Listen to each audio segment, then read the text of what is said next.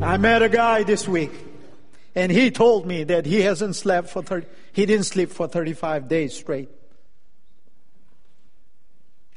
And, and I say, I was thinking in my mind, how, how can you stay awake for 35 days? And he heard a voice telling him, go out there and die. Die for other people. Go out there and it all. Go and take your own life.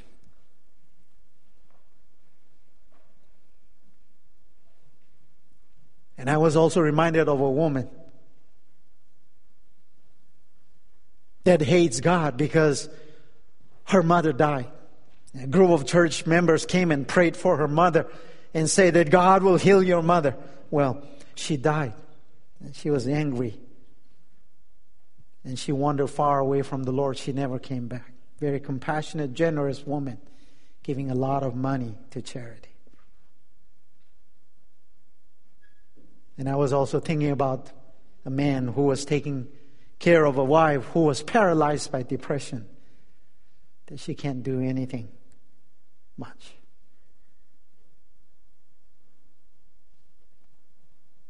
How do we make known the unknown God in a hurting world?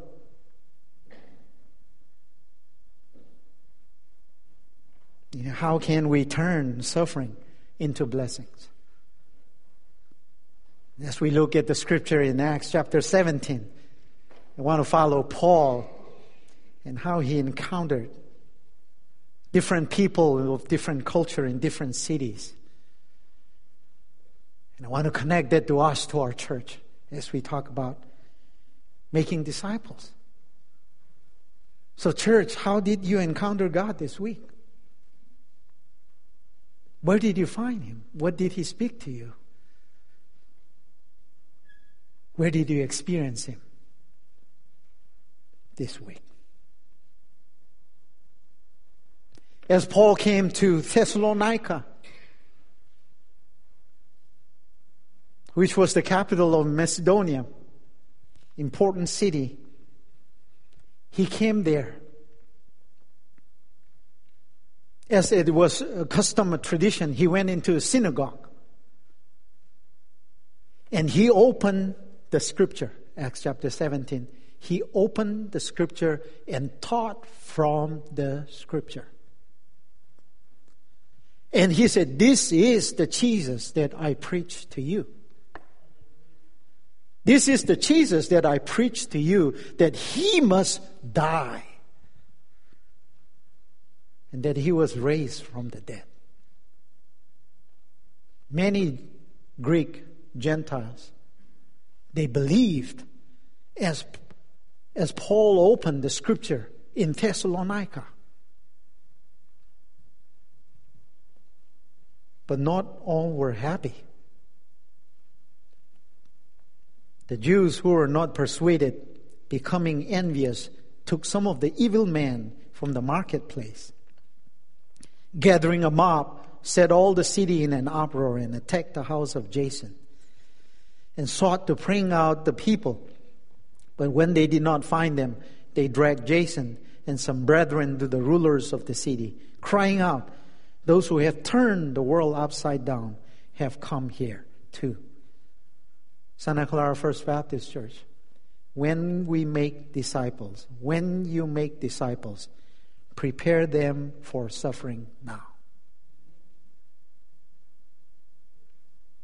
When you make disciples, teach the one that you're discipling about suffering. Suffering now. Prepare them, teach them how to suffer now so they know when the world comes at them, they will know how to stand, withstand the storm of life. Many of us haven't suffered much for Christ. But I tell you, there is no greater joy when you suffer and you suffer for Christ. It is one of the most amazing feeling that you have when you suffer for Christ. I remember when I was preaching in India, there was this guy, they had been following me. And I, I didn't take notice, but it became evident after a day that there are some people that are following me in plain clothes.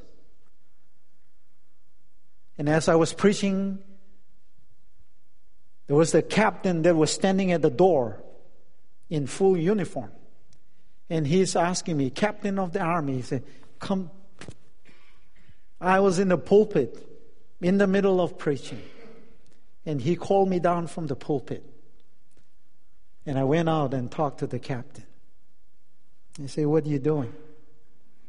Why are you doing this? This is a worship place.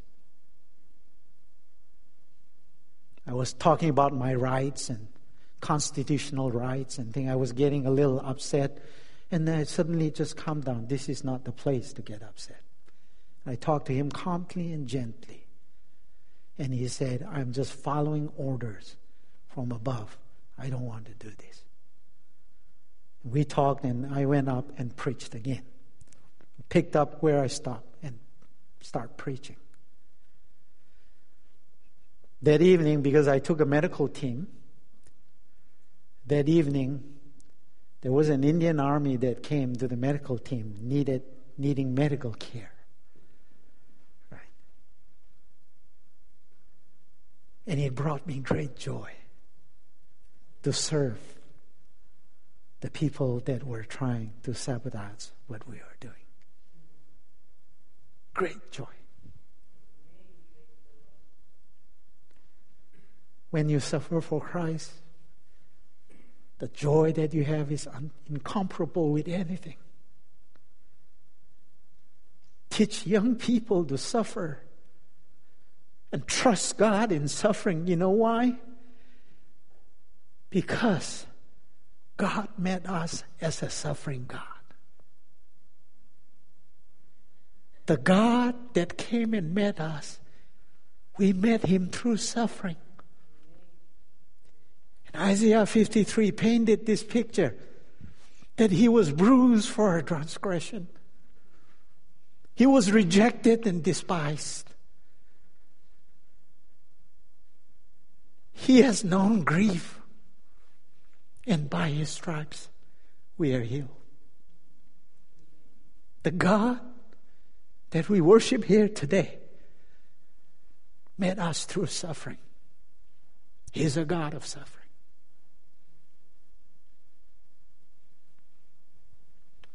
when you make disciples, prepare the young ones, the youth, the older ones, whoever you're discipling, how to suffer.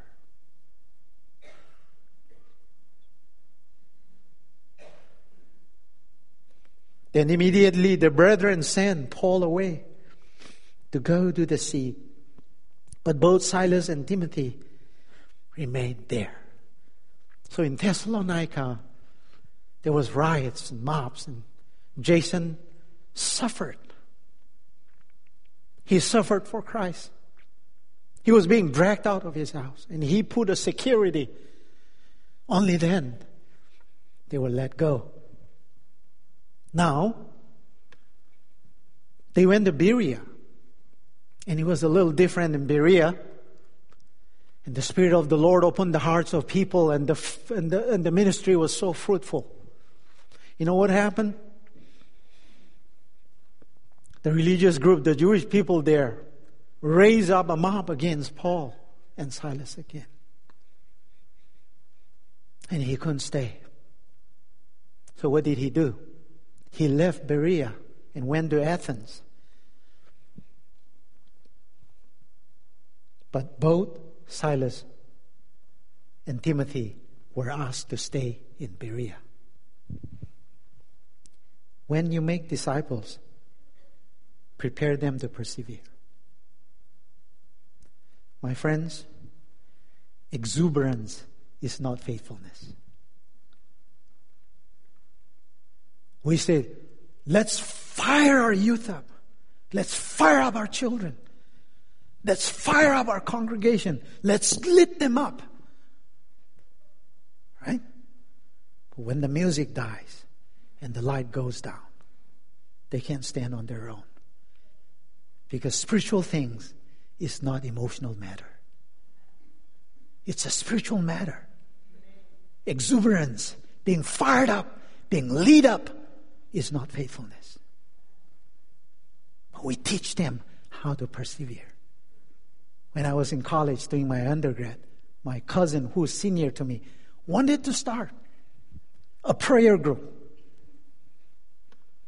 So the prayer group is supposed to be right after dinner before an evening uh, meeting. I went to a private college, so we have an evening roll call every evening. You have to be at the dorm at a certain time. If you're not in that roll call evening, you get in trouble, right? So we have this windows of two hours. I went to a co-ed private college, so two hours right after dinner, and this two hours is the perfect world, right? I mean, this is where all the pretty girls come out to walk in the campus, right? And your pastor is not going to miss this two hours. I want to be in this perfect world because this is where all the flirtings and all the romance happen, right? And my cousin, who is senior to me, he wants to start a two hour a prayer meeting within this, within this time. I mean, crazy, crazy, right? Who is going to do that? Well, he was going to do that. And I said, okay, I will sign up and do it with you. So we started this prayer meeting and miss all this, all these pretty girls. I'm going to miss them, right? By the way, when you become a Christian, pretty girls are still pretty girls. I just want to let you know. Uh, by the way, my brain is feeding a lot of things to my mouth. I'm just going to stop here. Right? And that's part of growing up. That's maturity, I guess. So we started. Some young people are laughing at me and smiling at me, right? Yeah, they're happy this morning. So we started the prayer meeting. The first month, it was few of us, less than 10. Less than 10 people started coming to that prayer meeting. Well, since your pastor is so charming and charismatic, you know what happened? Yeah, I see you shaking your head. Yes, I love you, right? Well, it became the big deal. All the pretty girls started coming to the prayer meeting. and you know what happened when all the pretty girls come to the prayer meeting? Who followed? The boys. It became a fashionable thing to come to that prayer meeting. This small group, less than 10, multiplied in all the campuses. And everyone was going to that prayer meeting. Then my cousin stopped going. And I said, Cousin, what happened? Started this. No, this is not the goal, the vision that I have. I wanted a real prayer meeting where people come and pray and cry and come before the Lord. This has become so lit up, fashionable. And people are coming from the wrong reason, and he stopped coming. See, exuberance, being fired up, lit up, being fashionable is not being faithful. You can follow the crowd because it's an in thing to do. This happened in the university when I came up in the university. When I was doing my master, they asked me to lead this university program, a church. When I went there, there were about 30, 35 people worshiping on Sunday and about seven or eight on Wednesdays. You know what happened? Within a year, there wasn't even a place in that small chapel for worship. People were standing out in the lawn. And this prayer prayer room that is a little, is about the size of our fireside room. There were about 80 to 90 people sitting on the floor, body to body, and some standing on the wall, right? But you know what happened? Some of them came because the pretty girls were there. And when rough, tough thing happens, they fizzle away and disappeared. When the lights go down, when the music goes down, when the pretty girls are gone, they disappeared. When we disciple people, we ask them to persevere. Without perseverance, nothing worthwhile can be accomplished in life. All the great things and worthy things that have been accomplished in the world today has been people that have put a lot of time, committed to it consistently, and persevered, and th- things happen. Miracles happen. Extraordinary stuff happens.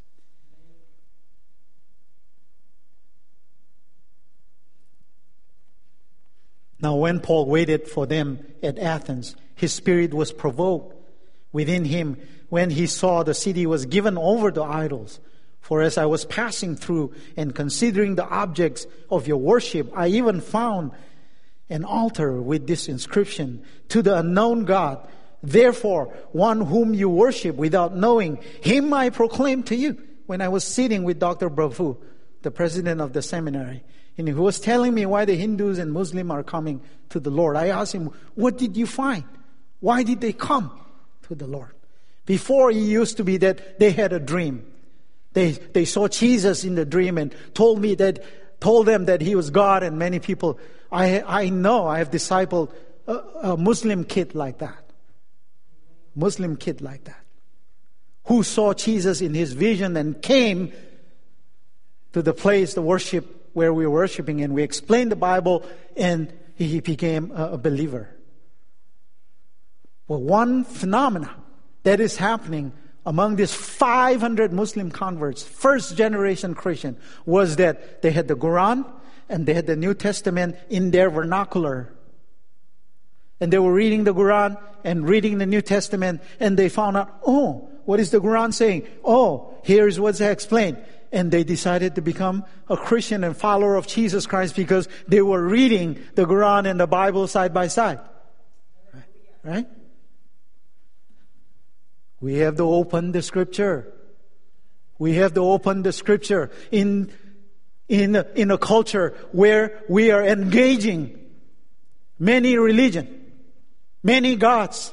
Here in Santa Clara, in Silicon Valley, we have, we have temples, we have mosques, we have all kinds of worship place. How do we make known this unknown God to other people? We have to open the scripture. We have to know the scripture. We have to share what God has done in our life. That God has been real. That God is real and He's working in us only then we can make disciples. And this is what Paul is doing the one who has been apprehended on the way to Damascus, that a great light came and he heard the voice of the Lord Jesus Christ saying, why do you persecute me? This is the Paul that's telling in Athens. He wasn't going to stop in Athens. Athens was not his plan. When he was coming from Thessalonica to Berea and coming to Athens, he was just waiting for Timothy and Silas, but his spirit was provoked because he saw all the gods in all the temples, in all the city halls. There were about more than 30,000 gods named in the city hall and the places and the temple. All the places has gods and the name of the gods. And his spirit was provoked. Why? Why? Because he knew that God does not dwell in places that was made by hand.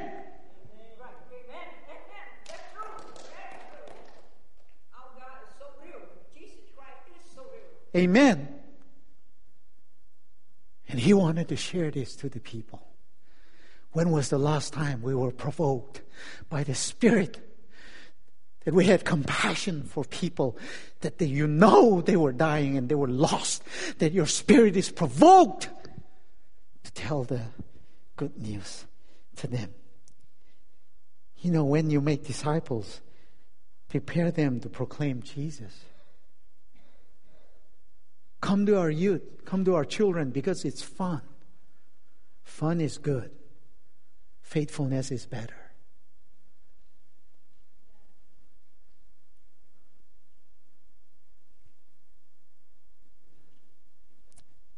So, what did Paul do? He said, he preached, because when he came to, uh, to Athens, these people, the Stoics, the Epicurean, They saw this. Hey, here's a strange fellow talking about strange idea. Let's call him. So what did they do? They dragged him to Areopagus, Mars Hill. That's the Supreme Court. In the marketplace, that's the place, that's it.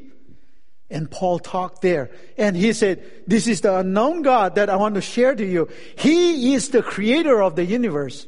He created everything. And he said he gives to us life and breath and all things. What he is saying is Jesus gives life. Speak Christ in the culture that we are living in. Speak life in the culture that we're living. Speak Christ in the culture that we're living in today. When the culture has become so fascinated with death. This year has been a, a, a challenging year for many young people. Uh, and, and, people suffering and grappling uh, with the anxieties of life and depression because many celebrities took their own life and in some way, taking your own life has been romanticized by the celebrities. It's like it's a fat thing to take your own life. No, you speak life. It is the enemy, Satan, that wants to rob and steal and kill us. And Jesus came to give us life. Yes.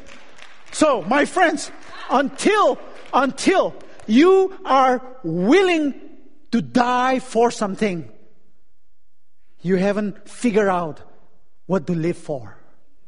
Until you are willing to die for something, you haven't figured out what to live for. Jesus was willing to die for you and me. Amen.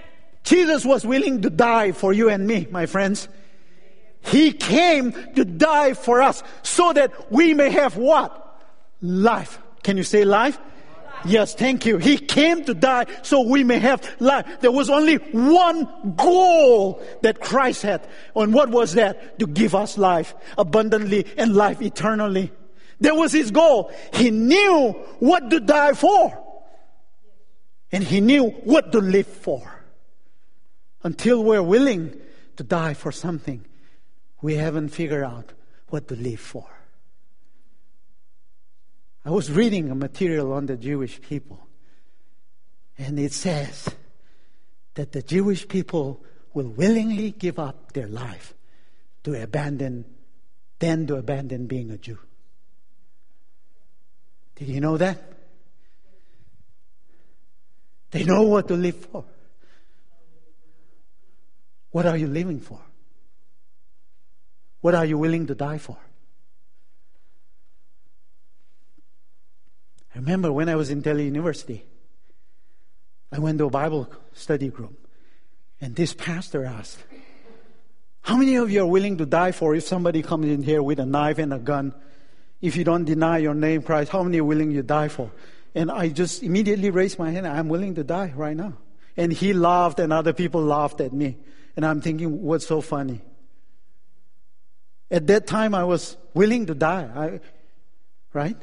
Now I have my wife and my kids, you know. I don't know, 50%, I don't know.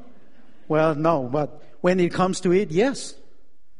Will I deny Christ? No. Yes, you would die for it. I would die for the life of the people. To have life for people. This is why I am serving the Lord Jesus Christ. Living my worldly dreams my worldly dreams to have wealth and fame and status. I left those behind to serve Christ because He gave me life. He gave me life.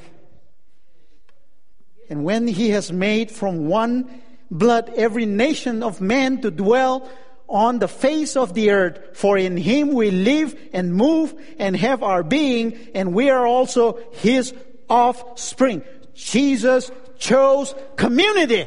Jesus chose community. Speak Christ inclusive message.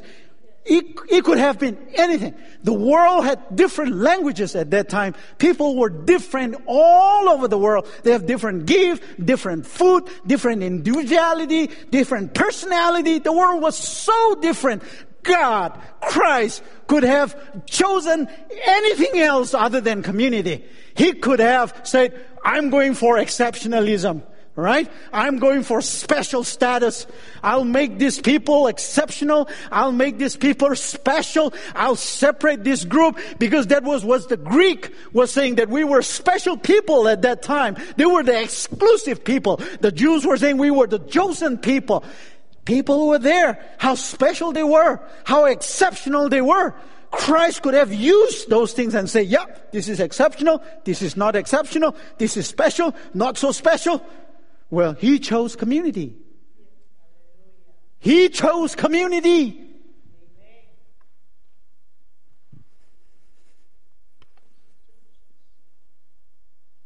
God's grace is global, period. The grace of God is global. And exceptionalism counters Christ's inclusive message.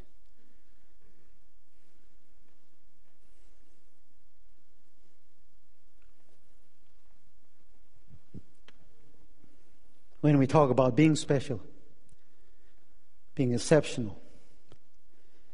That's what the Romans were doing. The Greeks were doing at that time. And Paul said, We are one offspring. There is neither Jew nor Greek, nor free nor slave, nor male nor female. Everyone is one in Christ. This changed and turned the world upside down. No wonder. Are you with me, Santa Clara First Baptist Church? Yes, I feel it. I love you guys. I love you guys. Wake up, Joe, right? Oh, yeah? I thought Wake Up Joe. There's a song, Wake Up Joe. I'd wake up, seat! All right. All right. By the way, before I go on and finish it, I want to uh, thank uh, the church for loving us so much this October. Pastor's appreciation. Thank you for your wonderful cards. Thank you for the love that you show. And Nicole and Alex, you guys did wonderful job. Let's give them a big hand, right? All right. Yes. So, now, truly, these times of ignorance God overlooked but now command all men everywhere to repent. For he has appointed a day on which he will judge the world in righteousness by the man whom he has ordained, and he has given assurance of this to all by raising him from the dead. Jesus gives us hope and eternal life. Speak Christ's call to repentance. Right? It's okay to talk about sin in the church because it is sin that enslaves us from doing all the things that we don't want to do. Sin is bad. Sin is bad, bad, bad, bad. and it's okay to tell our kids that sin is bad to the youth and to mature, starting young Christian, right? So what is repentance? We're going to set this up and we're going to worship the Lord. So, repentance, one meaning of repentance is uh, so sin in Hebrew term, one term for sin is chet, which means to go astray, right? So, repentance is what? To come back to the right path. Right? You say right path? I heard you, right path, yes. So sometimes we, we associate repentance with what? Remorseful weeping and crying and putting ashes, sackcloth. That is repentance. Yeah, oh, that's a good picture. It's good to do that, right? But my friends, repentance, repent does not mean replay. Okay? Repent does not mean replay. Can you say replay? So I can hear it. Replay, right? So what do you do when you're remorseful and crying at home? What do you do? You replay all the sins And oh, I'm so miserable. I'm so disappointed in myself. I'm so bad. I'm so bad. God's going to kill me. I'm going to hell. I'm bad. You just replay and replay and replay. Repentance means what? Get on the right track. Immediately. You can cry on the right path. You can be remorseful on the right path. Do whatever you want on the right path. But to repent means to immediately get on the right path, not to replay your sin again and again and over and over again. Because when you do that, you're depressed. You're anxiety, you have anxiety. You have this attack that's coming because you think that repentance means to go. No, no. Repentance means to immediately get on the light. Run to the light. When you make a mistake, the first thing you should do would be run to the light, not to replay your sins.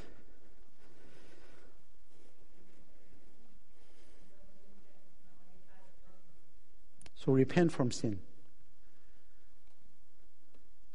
so that we can heal other people. For the kingdom of God is near.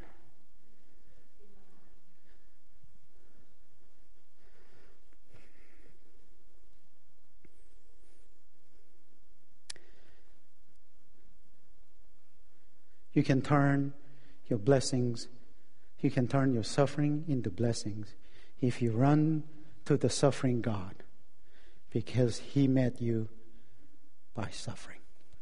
And He has the resources and answers to all your suffering. Right? I'm going to do this for church. I want you to memorize this for the week. Scripture memorization is so powerful. It's not an old style, old school. No, it's the most powerful thing you can do. Here it is Psalm 56, verses 8 and 9, right? You know my wanderings. You have kept my tears in your bottle. For what? Are they not in your book?